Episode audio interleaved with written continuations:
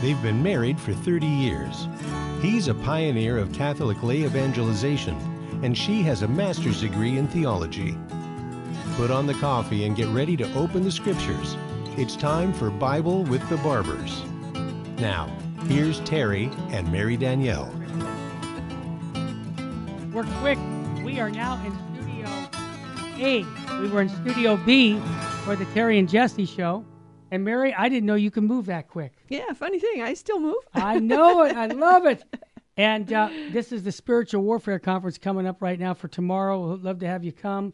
Go to virginmostpowerfulradio.org. But we were on the air talking about today's show with the um, Hebrews that we are going to be talking about. But Mary, your format always is taking the gospel of the Mass. Right, we're going to do the Gospel of today's Mass, and I, the, the the thing that struck me this week is the first readings this week. This is the first week in Ordinary Time. Sunday was the baptism of the Lord, the official close of Mm-hmm. the Christmas season. We still have one feast in connection with Christmas, which will be February second, Candlemas Day, the present feast of the Presentation. Mm-hmm. But the first reading this this year from for this week, this first week in Ordinary Time, is from the Book of Hebrews, and I'm listening to it. and I'm thinking, you know, we need to go through this and look at this, and Oh, yeah. you know, who is Jesus? Who is he really? What what what do we understand? So, but we want to look at today's gospel, and today's gospel is from the Gospel of Mark, chapter 2, verses 1 through 12. And it says that when Jesus returned to Capernaum after some days, it became known that he was at home. Many gathered so that there was no longer room for them, not even around the door. And he preached the word to them. They came bringing to him a paralytic carried by four men. Unable to get near Jesus because of the crowd, they opened up the roof above him. After they had broken through, they let down the mat on which the paralytic was lying. When Jesus saw their faith, he said to them, Child, your sins are forgiven you. Now, some of the scribes were sitting there asking themselves, Why does this man speak that way? He is blaspheming. Who but God alone can forgive sins? Jesus immediately knew in his mind what they were thinking to themselves. And so he said, Why are you thinking such things in your hearts? Which is easier to say to the paralytic, Your sins are forgiven, or to say, Rise, pick up your mat, and walk? But that you may know that the Son of Man has authority to forgive sins on earth, he said to the paralytic, I say to you, Rise, pick up your mat, and go home. He rose, picked up his mat at once, and went away in the sight of everyone. They were astounded and glorified God, saying, We have never seen anything like this. The gospel. Uh, Lord, praise to you, Lord Jesus Christ. That last statement, we've never seen anything like this. We've never seen I anything love like that this. statement. It's just, it, it, it's an amazing story. And here, what's in, there's a lot of interesting things about this story. Okay, he's he's back home in Capernaum, um, so it's the house in Capernaum where he stays, and so then the, these men they can't. They, it's not the paralytic. Apparently, uh, it doesn't seem like it's the paralytic who's asking for healing. No. He, four friends of his bring him to Jesus. Now, maybe he did ask them to bring him. We don't know, but the the friends, the emphasis here is on the friends. Yeah. You know, they're interceding, as it were, through their actions. They're interceding. They're asking for the healing through their actions.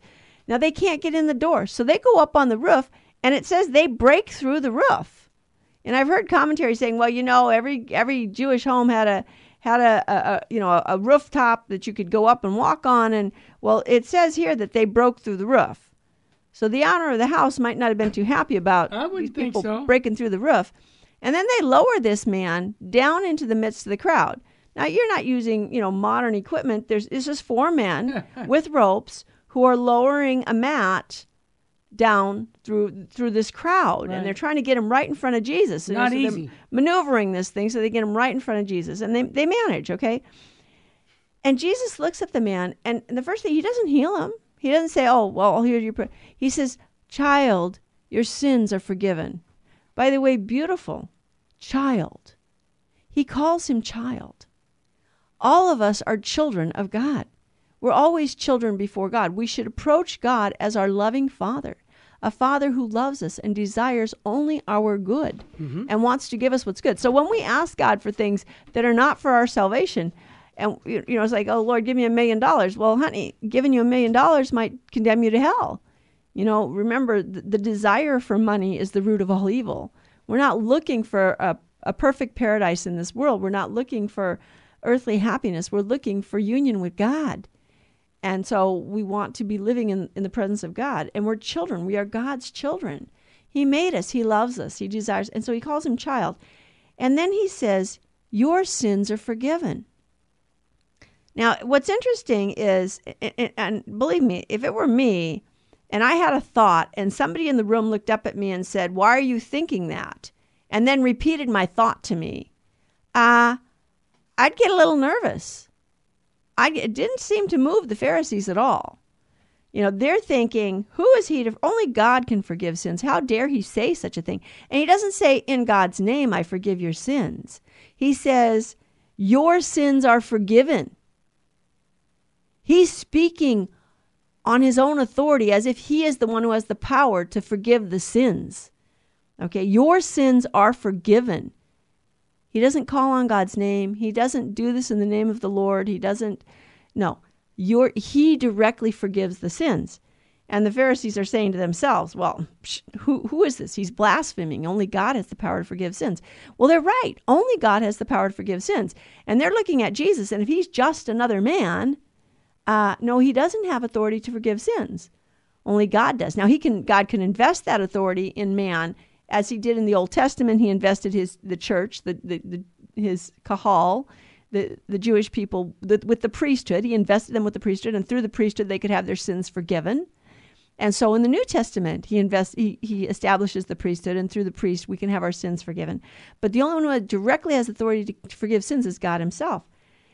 But then Jesus says in the scriptures that Jesus knew what they were thinking in their hearts. This is in their, they don't say anything out loud. This is nobody's, and they're not mumbling under their breath. He didn't accidentally overhear somebody. They never open their mouth. They're not mumbling. They're not they're thinking it in their hearts. And Jesus knew in his mind what they were thinking to themselves.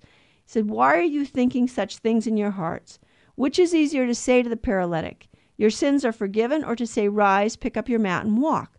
Now, why does he make that connection? Well, to the mind of the Jew, the reason this man is paralyzed is because of his sins. Do you remember when the blind man is there before Jesus in the temple? And the apostles say to him, Lord, is it his parents' sins or his sins that caused his blindness? This was the man born blind from birth. Is it his parents' sins or his sins that caused his blindness? And Jesus says neither. But in the mind of the Jewish people at that time, any calamity that came upon you was due to your sinfulness before God, and you were being punished for your sins. And so if Jesus were to heal the paralytic of his paralysis without saying it out loud, he was saying by healing the paralysis, your sins are forgiven. And that's his point. Which is easier to say, your sins are forgiven, or to say, rise, pick up your mat, and walk? And then he goes on, but that you may know that the Son of Man, he's referring to himself, the Son of Man, has authority to forgive sins on earth, he said to the paralytic, I say to you, rise, pick up your mat, and go home. So Jesus first forgives the sins Immediately, the scribes and Pharisees are saying, blasphemy, only God can do this. But if Jesus had cured the man, that's the same as forgiving sins in their minds because they, the man was paralyzed because of his sins. Just as the apostle thought the man born blind was blind because of his sins, or maybe the sins of his parents, but it was because of sin that he was blind. And so Jesus is showing and this is, he does this why? So that you might know that the Son of Man, that is Jesus Christ, the God made man, he calls himself the Son of Man. That refers back to the book of Daniel and the book of Ezekiel, okay, the prophets. And he says, Rise, pick up your mat, and go home. So by doing so, he is saying, without saying it, yes, his sins are totally forgiven. You see, now he's healed. And because in your mind, the the the the illness that he has, the paralysis that he has is due to sin, by healing him, I'm forgiving his sins. But yes, I do forgive his sins, and I have the authority to do that. And that's the authority he gives to his apostles when he makes the priests. And remember, the Jews came to the priests to present their sins to them to have them forgiven. And also once a year on the Day of Atonement, they all the people all brought their sins and they put all of you know symbolically put all their sins on the head of the goat, the scapegoat, and the scapegoat was sent out into the wilderness. And it was a sign that you know all the sins were taken away. So there was this process of forgiveness of sins in the Jewish religion before Christ came. The whole scripture speaks to us of Christ. God is preparing his people from the time that Adam, well, from the time of the beginning, when he makes man, and then Adam and Eve sin, God is preparing his people for the Messiah to come. And so he's preparing his, and he's preparing for the church that he will establish. He established the church. Just like in the Old Testament, no, all the pagan religions didn't lead to God. People were searching for God with the best of their ability, and some of them came to pretty high knowledge. Socrates, the Greek, he said you have to live a, a virtuous, upright, you know, life. You have to live a moral life if you want to come to know the one God who transcends us all, who is not the Greek gods that we worship. And so Jesus is God made man. He truly is God. He's truly man. And he has the power to forgive sins, and he gives that power to his church at the after the resurrection when he says to the apostles, Receive the Holy Spirit, whose sins you shall forgive, they are forgiven. Whose sins you shall retain, they are retained. Thank you for joining us here on the Bible with the Barbers, and we're going to delve into the book of Hebrews. So don't go away. Be right back.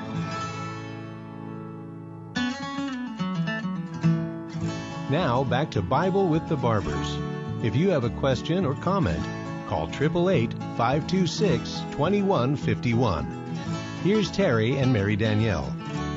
Welcome back to Bible with the Barbers on this Friday, the 15th day of January, 2021. Tomorrow's the Spiritual Warfare Conference here at the chapel. Oh, it will yeah. be virtual although there's um, room in the chapel for some a few uh, we have a limited number of people that can come in but but monthly donors who are local here Yeah. have been invited to join um, by being in the chapel as it's it's being broadcast so um, we want to talk about the letter to the hebrews and what does hebrews tell us about who jesus really is now we, we learned from the gospel of mark that we read today that jesus forgives the sins of the paralytic man this is a claim to godhead and believe me nobody in that crowd missed it and especially the Pharisees, they said he's being he's blasphemy. This is blasphemy because he's claiming to be God by forgiving sins, but he is God. It's not blasphemy if he is who he says he is. Okay, so what do we have here in Hebrews? We have that um, it it starts out Hebrews one. In many and various ways, God spoke of old to our fathers by the prophets, but in these last days, He has spoken to us by His Son, whom he appointed the heir of all things, and through whom he created all things. Does this remind you of the prologue to the Gospel of John? In Oh, the yeah. beginning was the Word, and the Oh, Word yeah. was with God, and the Word was God. Mm-hmm. Okay? Through him all things were made, and apart from him nothing came to be that is. Okay, so through whom he also created the ages.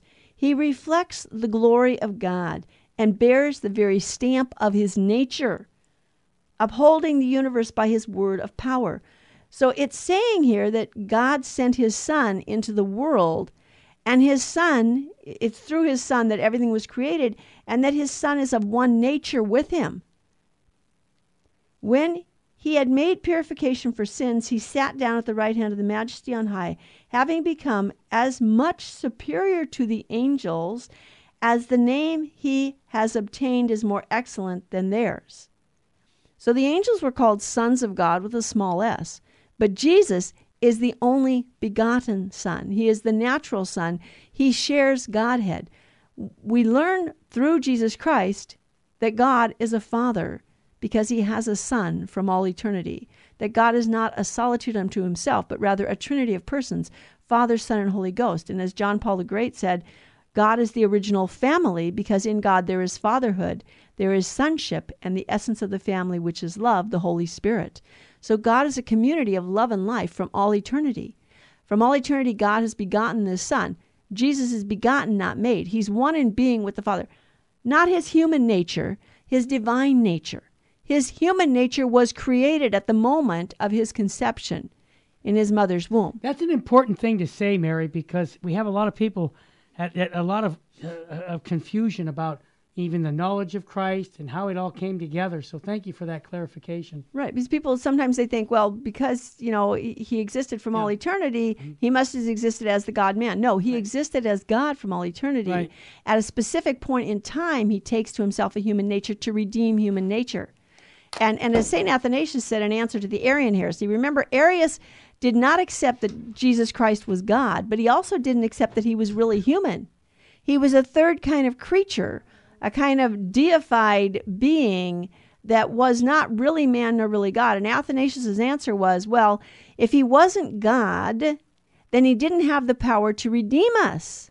But if he wasn't really man, if he didn't really assume our human nature, and Athanasius put it in these words what wasn't assumed was not redeemed. So if he didn't assume our human nature, our human nature is not redeemed.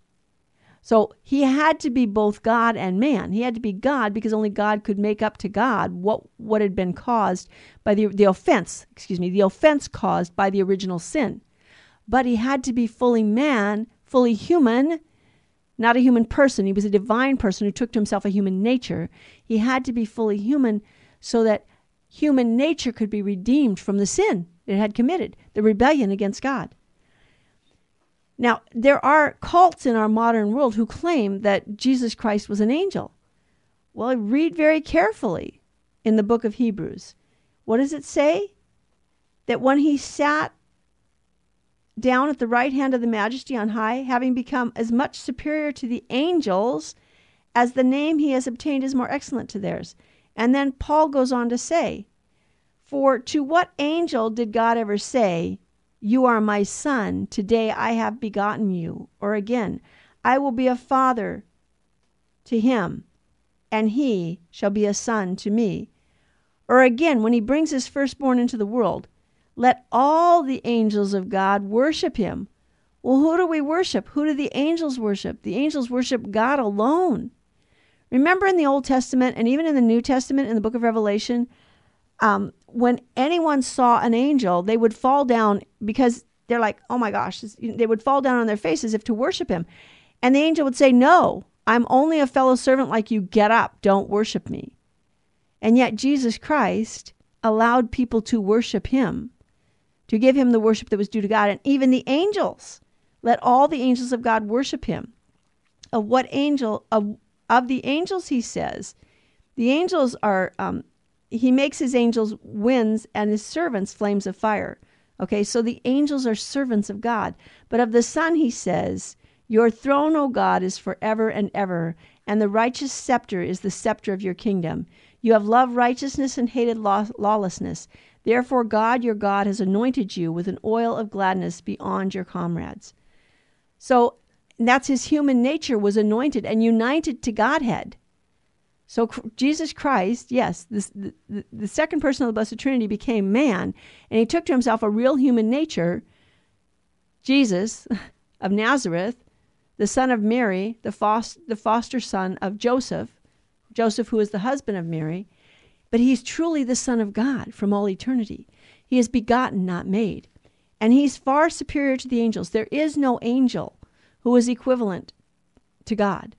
And there's no angel that was raised to Godhead. No, God is God, and we are not. There is only one God. We only worship one God. There aren't a bunch of little gods running around. We share in God's nature by His mercy, through His providential outpouring of love and, and incredible, just, I, I, the word is not coming to me, but just, just super abundance superabundance of desire to draw us into union with himself. He lets us share in his nature. That doesn't make us gods. We're still his creatures. We're still his children. But he draws us into this union. He draws us into his own life. He doesn't do that with his son. His son already shares his life. But the human nature of Christ is united to the Godhead in a way that no other human nature is. His human nature is united to the Son, that, that, that, that the Son of God is truly one person who has two natures. And so the human nature of Jesus Christ is raised above all other creatures and is truly united to the Godhead. And this is a great mystery. The greatest mystery of our faith is the Trinity, that God is three and God is one. The second greatest mystery is that the Son of God became man. We call it the hypostatic union, that the human nature of Jesus is united to the second person of the Blessed Trinity, the, human nature of the Godhead in the second person of the Blessed Trinity. So there's one person, the second person of the Blessed Trinity, who becomes man, takes to himself a human nature. And the beginning of Hebrews makes this clear. He's not an angel. He is not an angel. Okay?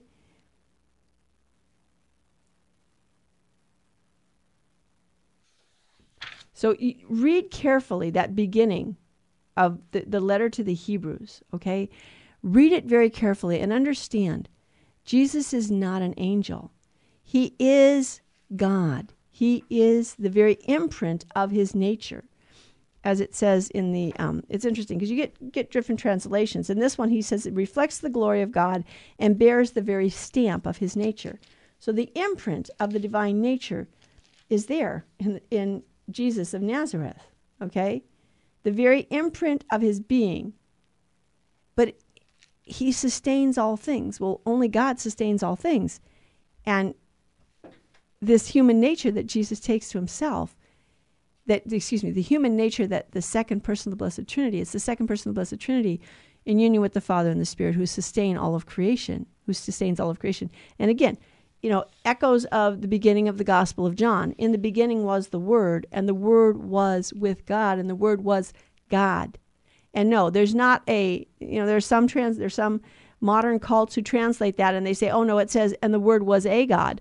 Well, now you're now you're you're, you're promoting poly- polytheism. You're saying there's more than one God. That's not what John's Gospel is saying. And no, it wasn't that there wasn't a um, a definite article in, in Greek because there is. No, the way the Greek is structured there makes it very clear that the word that God speaks in the beginning is truly God. So that there's more than one person in God. And this is the greatest mystery of our faith. And, and Hebrews bear this out that Jesus is not an angel. He is the Son of God, by nature, the Son of God. And he's not some he's not he's not not God, number one. He is truly God begotten, not made. But he's also not not human, okay? He is he takes to himself a human nature so that he can redeem our humanity. And again, when combating the Arian heresy in the early church, the fathers of the church said, if he didn't take to himself a human nature, if he's not truly human, then we human beings aren't redeemed. So for those who want to say, well, he wasn't really God, well, then he didn't have the power to redeem us, and we're not redeemed. But for those who want to say, well, he wasn't really man because he couldn't have really done the things that he did if he was really man. And and so and, and there are those who believe that, you know, the supernatural cannot interact with the natural world. Well, wait a minute. God made this world. He can interact with this world. And yes, he can intervene in nature. He doesn't change the laws of nature, but he can intervene. Okay? He can intervene in nature and and work things out for his plan. And his plan is the salvation of us all. When we when Adam and Eve sinned, they lost salvation for all of mankind. All of mankind fell away from God and were going to be lost for all eternity. But God had a plan. And his plan was that his son would become man. And that he would redeem all of mankind through the humanity that he would take to himself. And he truly took to himself a humanity if he wasn't God, we couldn't have been redeemed because he didn't have the power to redeem us. But if he wasn't man, we couldn't have been redeemed because our nature is not redeemed. He was God and man. And this is a great mystery, second greatest mystery of our faith, I believe, the hypostatic union, that the second person of the Blessed Trinity really became man. You think of the, I remember Bishop Sheen told the story. He said, Look, if all the dogs in your neighborhood were disobedient and weren't obeying, and you decided to become a dog, to treat the do- to teach the dogs how to behave, how to obey their masters. And you become a dog and you're teaching them and some of them are listening and following and whatever and the dogs eventually turn on you and kill you.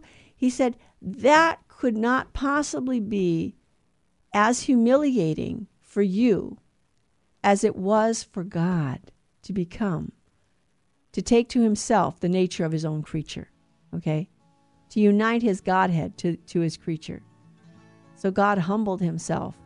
And this is what we want to ask for. We want to ask God for the grace to share in this humility and to recognize who he is. Who do you say that I am? Who do you say? That's a critical question. Thank you for joining us on Bible with the Barbers on this January 15th, 2021. We'll be back in just a few moments. Don't turn that dial.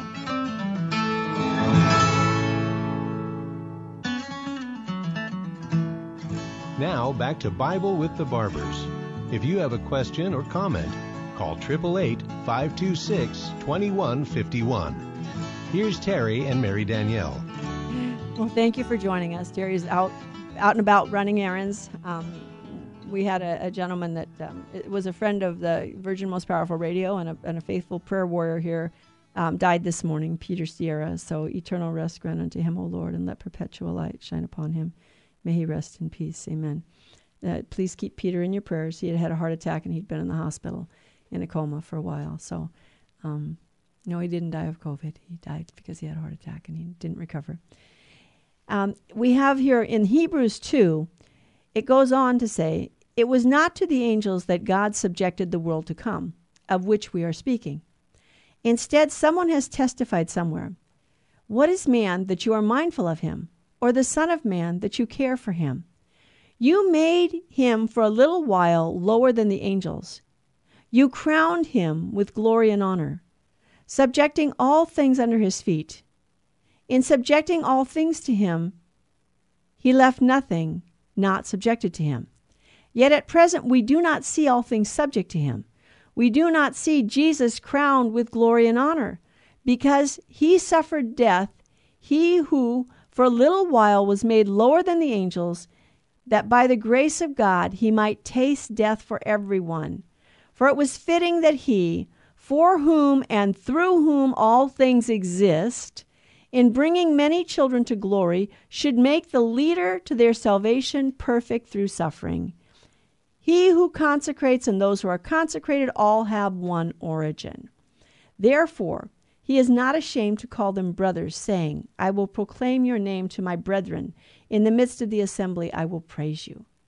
So here, it's not to the angels that God has subjected the world to come. He subjected the world to come to his son.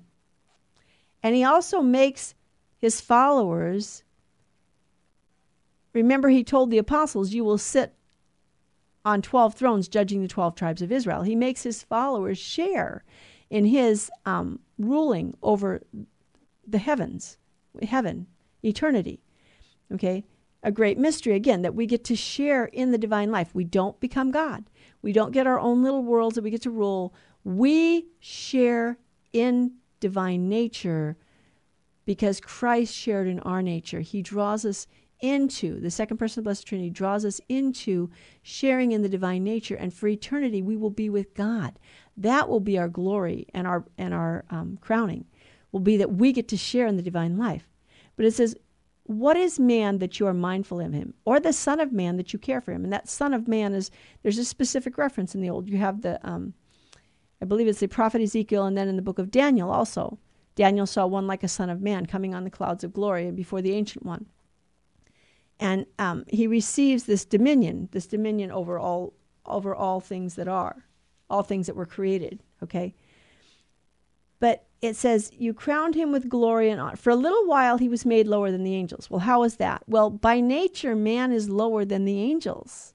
We have a lower nature than the angels because man is a creature composed of body and spirit. The angels are pure spirits. They're more like God in that. But um, so for a little while, the second person of the Blessed Trinity becomes lower than the angels because he takes to himself a human nature. And that's why Satan rebelled. This is just too humiliating. You know, no, I'm not going to serve a creature that's lower than me. He wasn't going to serve a Messiah who, who, not that he fully understood that the Messiah was God. God didn't, God didn't, Satan is, the devil is the devil. He's, he's just a creature. He doesn't know God's mind. He guesses things. He's very intelligent. He's more intelligent than we are. But he didn't know the full plan of God, that it would actually be God who would become man. But he knew that there would be a Messiah, and that Messiah would be a man, and that he would have to serve him. And he's like, no way, not going to do that. Forget it. Okay? So a little while he was lower than the angels, and you crowned him with glory and honor, subjecting all things under his feet. So everything is subject to Jesus Christ because Jesus Christ is the second person of the Blessed Trinity who became man. and it, everything is subjected to him. Now, we don't see, Hebrews goes on to say, we don't see everything subjected to him. What do we see in our world? We see people committing sin. We see confusion. We say, how could a good, and people say this, I'm not going to believe in God because how could a good God allow evil to go on? God gives us free will. This is a great mystery of our faith, too. How could God possibly allow us freedom if in that freedom we might reject him? Hey, he made the angels free. And yes, some of the angels rejected him. They rejected him and his plan.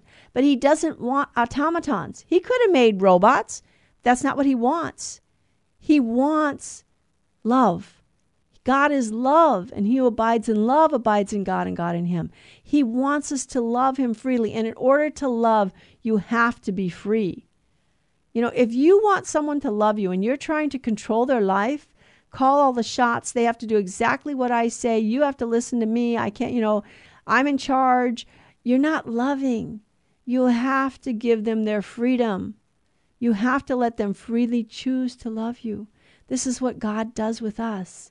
He allows us to freely choose to love Him or not. He only desires our good. He desires that we freely choose to love Him, but He wants love. And love is not love unless it is free. So, you know, there's everything is subject to Jesus. And He is made a little lower than the angels and we are free to choose to love him or not. Okay? And we don't see him crowned with glory and honor now. We don't see him as he is in heaven. In the Eucharist, we see him under the appearance of bread and wine. It's not bread and wine anymore. And he's not present in the bread and wine. It's not just signifying uh, some um, desire that, that we would love Jesus to be here or that we're going to see him in heaven. No, it's, it's, it's Jesus is really present, body, blood, soul, and divinity, in his risen, ascended, glorified state under the appearance of bread and wine in the most holy Eucharist. He is with us now. He still remains God with us. So we don't see him crowned with glory. We still see the confusion and the sinfulness in our world. But we need to trust him that he has conquered sin and death. Okay? He has conquered sin and death. And he tasted death for all of us. He literally said, yes, he really died God can't die. But the second person of the Blessed Trinity took to himself a human nature that really could die. His body really separated from his soul. And the second person of the Blessed Trinity remained united to that dead body in the tomb and to that soul that was released from that body at the moment of death. Okay, so it was fitting that he, for whom and through whom all things exist, in bringing many children to glory, should make the leader of their salvation perfect through suffering. So, the leader of our salvation, Jesus Christ, the human nature that God, the second person of God, took to himself, he, he's perfected through his suffering. And it, he who consecrates and those who are consecrated all have the same origin. Jesus consecrates us because he consecrated our human nature when he took it to himself and united it. When the second person of the Blessed Trinity took that human nature to himself and united it to his Godhead. Therefore, he was not ashamed to call them brothers, saying, I will proclaim your name to my brethren. In the midst of the assembly, I will praise you. Praise you. And then it goes on in Hebrews 2 to say, Since the children share in blood and flesh, Jesus likewise shared in them, that through death he might destroy the one who has the power of death, that is, the devil, and free those who through fear of death had been subject to slavery all their life. Surely he did not help angels, but rather the descendants of Abraham. Therefore, he had to become like his brothers and sisters in every way, that he might be a merciful and faithful high priest before God to expiate the sins of the people. Because he himself was tested through what he suffered, he was able to help those who are tested. So, Jesus shares in blood and flesh because human beings have blood and flesh, okay? And what's interesting is it says that through death he might destroy the one who had the power of death, that is the devil. Remember, through sin, death entered the world. God didn't make death. You know, it's like, well, why did God make death? Why? He didn't. God didn't make death. He made us to be immortal. But we sinned, and it was through the devil. It was through the temptation of the devil and Adam and Eve. And they remember they they had a lot of gifts and graces. They had what they needed to resist that temptation. They gave in and they and they sinned. That was a free human act. It wasn't done out of coercion and out of fear, out of the emotion of fear, because if it was, it wasn't a free human act. They freely chose to turn away, to disobey God. And when they disobeyed God, sin, en- sin entered the world, and with sin, death. The devil is the one who has the power over death. And it says, and to free those who through fear of death had been subject to slavery their life, their whole life. So through fear of death, the children of Adam and Eve had been subject to slavery.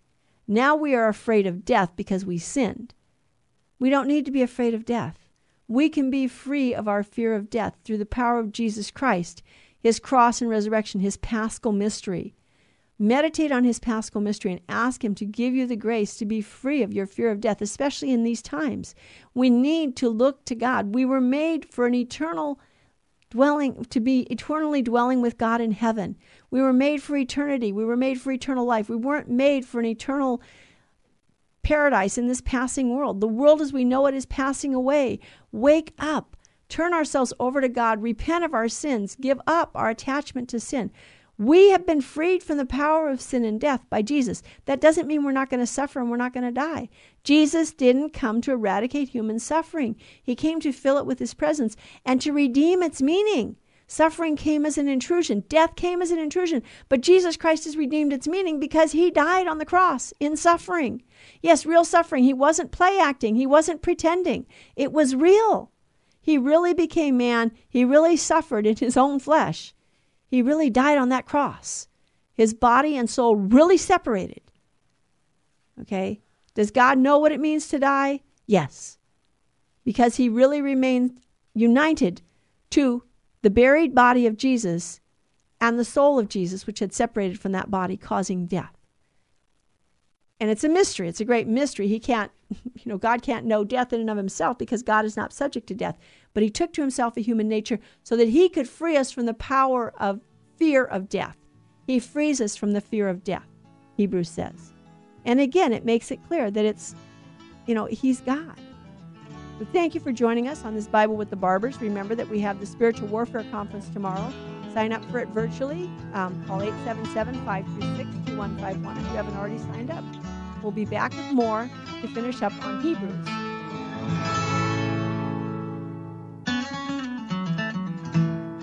Now back to Bible with the Barbers. If you have a question or comment, call 888 526 2151. Here's Terry and Mary Danielle.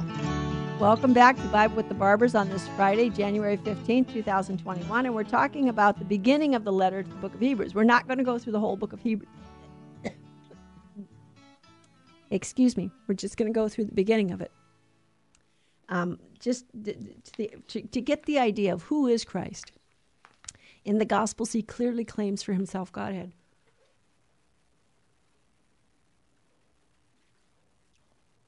And he does things that only God can do forgive sins, raise the dead, heal people in his own authority, by his own, his own name. Not, you know, when, when the, the apostles do it, they do it in his name, in Jesus' name. But Jesus does it in his own name. So in this book of Hebrews here, this reading that we were reading um, this week, this is the readings for the first reading for the, this week, the first week in ordinary time. And it says that um, because he himself was tested through what he suffered, he was able to help those who are tested. Jesus can help us in our temptation because he's been tempted. He's like us in all things except sin. He took to himself a human nature, but not a human nature that was contaminated by sin. A perfect human nature as God made it in the beginning that didn't have the effects of original sin. And yet, he subjects himself to temptation, not in the way that we're tempted. We're tempted from within because of the wound of original sin, because of concupiscence. He was tempted from without, and that you know the temp that when after his baptism in the Jordan, he's driven out into the desert where he's tempted by Satan. He wrestles with Satan in the desert, and and they you know they have the, the account of that at the end of that 40 days of, of fasting in the desert when the devil comes to him and says oh if you're really the son of god and again see the devil's testing is is he really the son of god what's going on here turn these stones into bread and every time he says something every time the devil gives him a temptation jesus uses scripture as the answer. Not on bread alone does, does man live but on every word that comes from the mouth of god.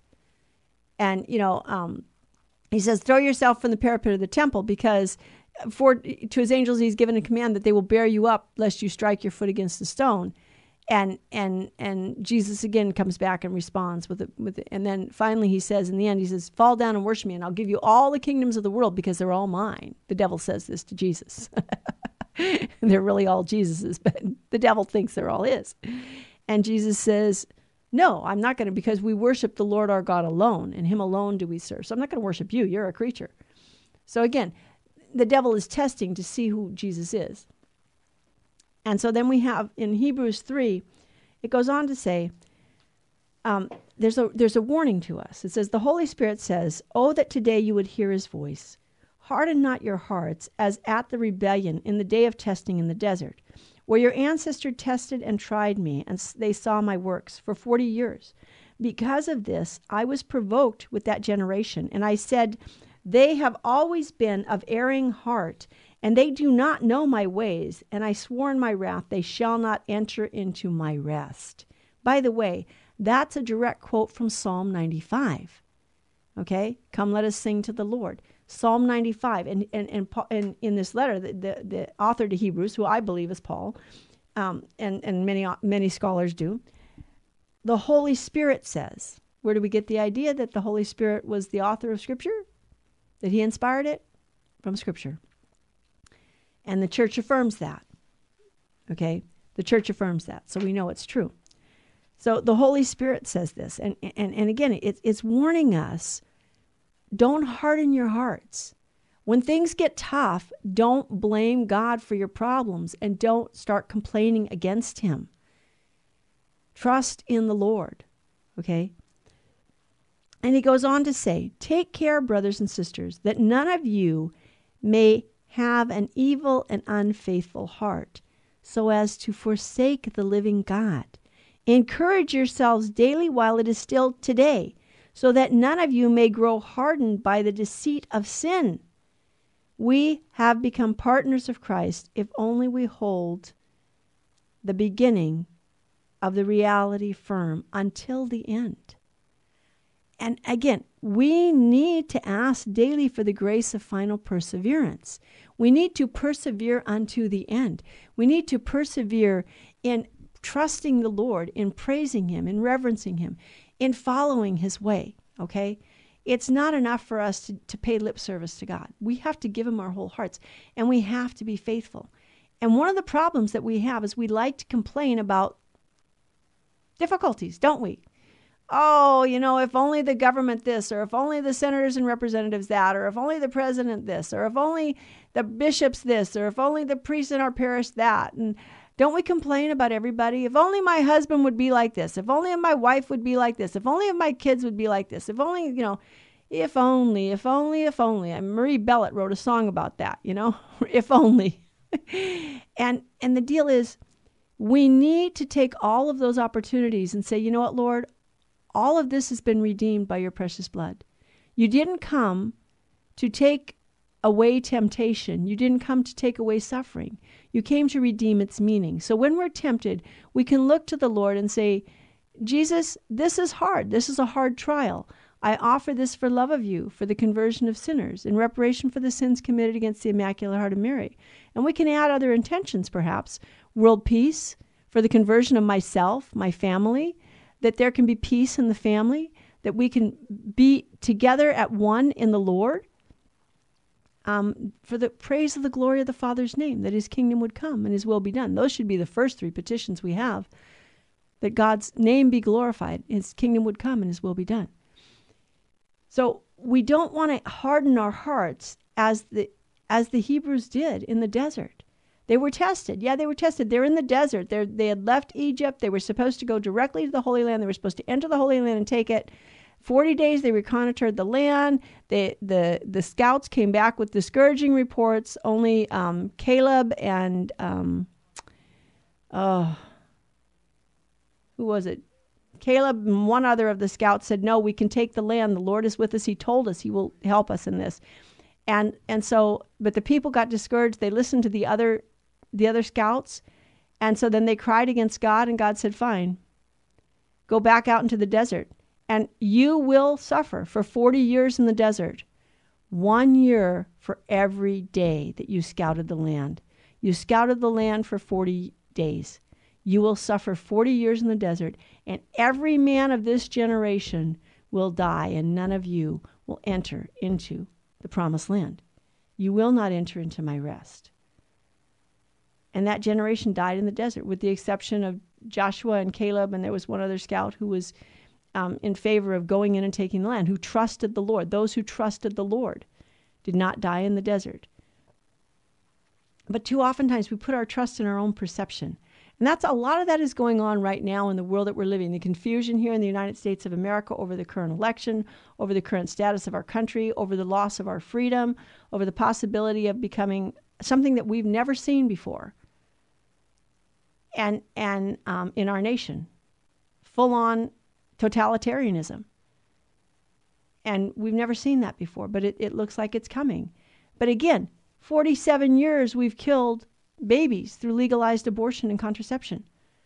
It's time to do penance. We have to do penance for this. And we have to not complain against God, but say, Lord, all of this can be offered up in union with you. You have a greater plan. You're still in charge. Okay? So we need to hold firm to what God has given us, and we need to trust Him. And then the reading for today is let us be on our guard while the promise of entering into his rest remains that none of you seem to have failed. Yes, there's a real possibility that we can lose the salvation that Christ won for us and that we received in baptism. For in fact, we have received the good news just as our ancestors did. But the word that they heard did not profit them, for they were not united in faith with those who listened. For we who believe enter into that rest, just as he said, As I swore in my wrath, they shall not enter into that rest. And yet his works were accomplished at the foundation of the world. For he spoke somewhere about the seventh day, and God rested on the seventh day from all of his works. And again, previously mentioned, They shall not enter into my rest. Therefore, let us strive to enter into that rest, so that no one may fall after the same example of disobedience. So we're all tempted to disobedience. There's all the possibility of disobedience for all of us. But Jesus Christ really is the second person of the Blessed Trinity made man. He gives us the power over sin. We can become conquerors of sin in our life. Sin is in the will, it's not in the body. So we can set our will to do God's will and ask God for the grace that our bodies will follow along that we will learn how to guide and direct the faculties of our body to His glory only and to serve Him. But if we have addictions and temptations that don't go away, don't despair. Don't give up. Lord, I will trust you. What did Job say? Even if he would slay me, I would trust him. I know that my Redeemer lives, and on the last day I shall stand upon the dust. In my own body I will look on God my Savior. My own eyes, not another, will see him. Okay? We need to trust the Lord even in the midst of suffering, especially in the midst of suffering. It's easy to trust God when things are going well. What's hard to believe is that God has a purpose for the suffering, and He does have a purpose for the current suffering. He has a purpose for the current confusion. We have an opportunity here to make reparation for sin, grave sin that's been committed not only against God's people, but against God. It was abortion, contraception, the killing of unborn children, the, the hatred of children to the point of saying that we don't the children are the cause of all the evil in the world and we're going to limit the number of children that come into this world. That's a terrible crime against humanity. But a worse crime is the crime of throwing god out of our life. God is god and we are not and we need him and he made us for himself he made us for union with himself and his son really became man he really took to himself a human nature it wasn't an angel it was god who became man if it was an angel, he didn't have the power to redeem us because an angel is only a creature. And if he didn't take to himself a human nature, we're not redeemed because our nature's not redeemed. So God Himself became man. God's ways are not our ways, His thoughts are not our thoughts. We need to ask Him. Again, as last week I talked on this show about having this biblical worldview. Beg the Lord to enter into your heart and your mind, your soul, your body, and help you to have this worldview that is His, His view. What is it that He sees? What is it that He desires? Every day we get up and say, Lord, what is your will? Help me to do your will this day. You know, that clock is ticking down. This hour is coming to an end. I thank you so much for joining us today, January 15th, 2021, on Bible with the Barbers. We have the biblical, spiritual, excuse me, spiritual warfare conference tomorrow here at the chapel. It'll be a virtual conference. You can register at 877 526 2151. Thank you for all your prayers. Thank you for all your donations. Thank you for all of those of you who have suffered for us and offered your sufferings for us. We cannot do this without your support, financial and spiritual, without those who suffer and offer their sufferings on our behalf. Remember that God is God and we are not. He's still in charge. The battle is won. The last chapter has been written. But we want to pray for the grace of final perseverance so that we can enter into his rest in union through, with, and in his Son, Jesus Christ. Thank you for joining us. See you again next week. God richly reward you and bless you.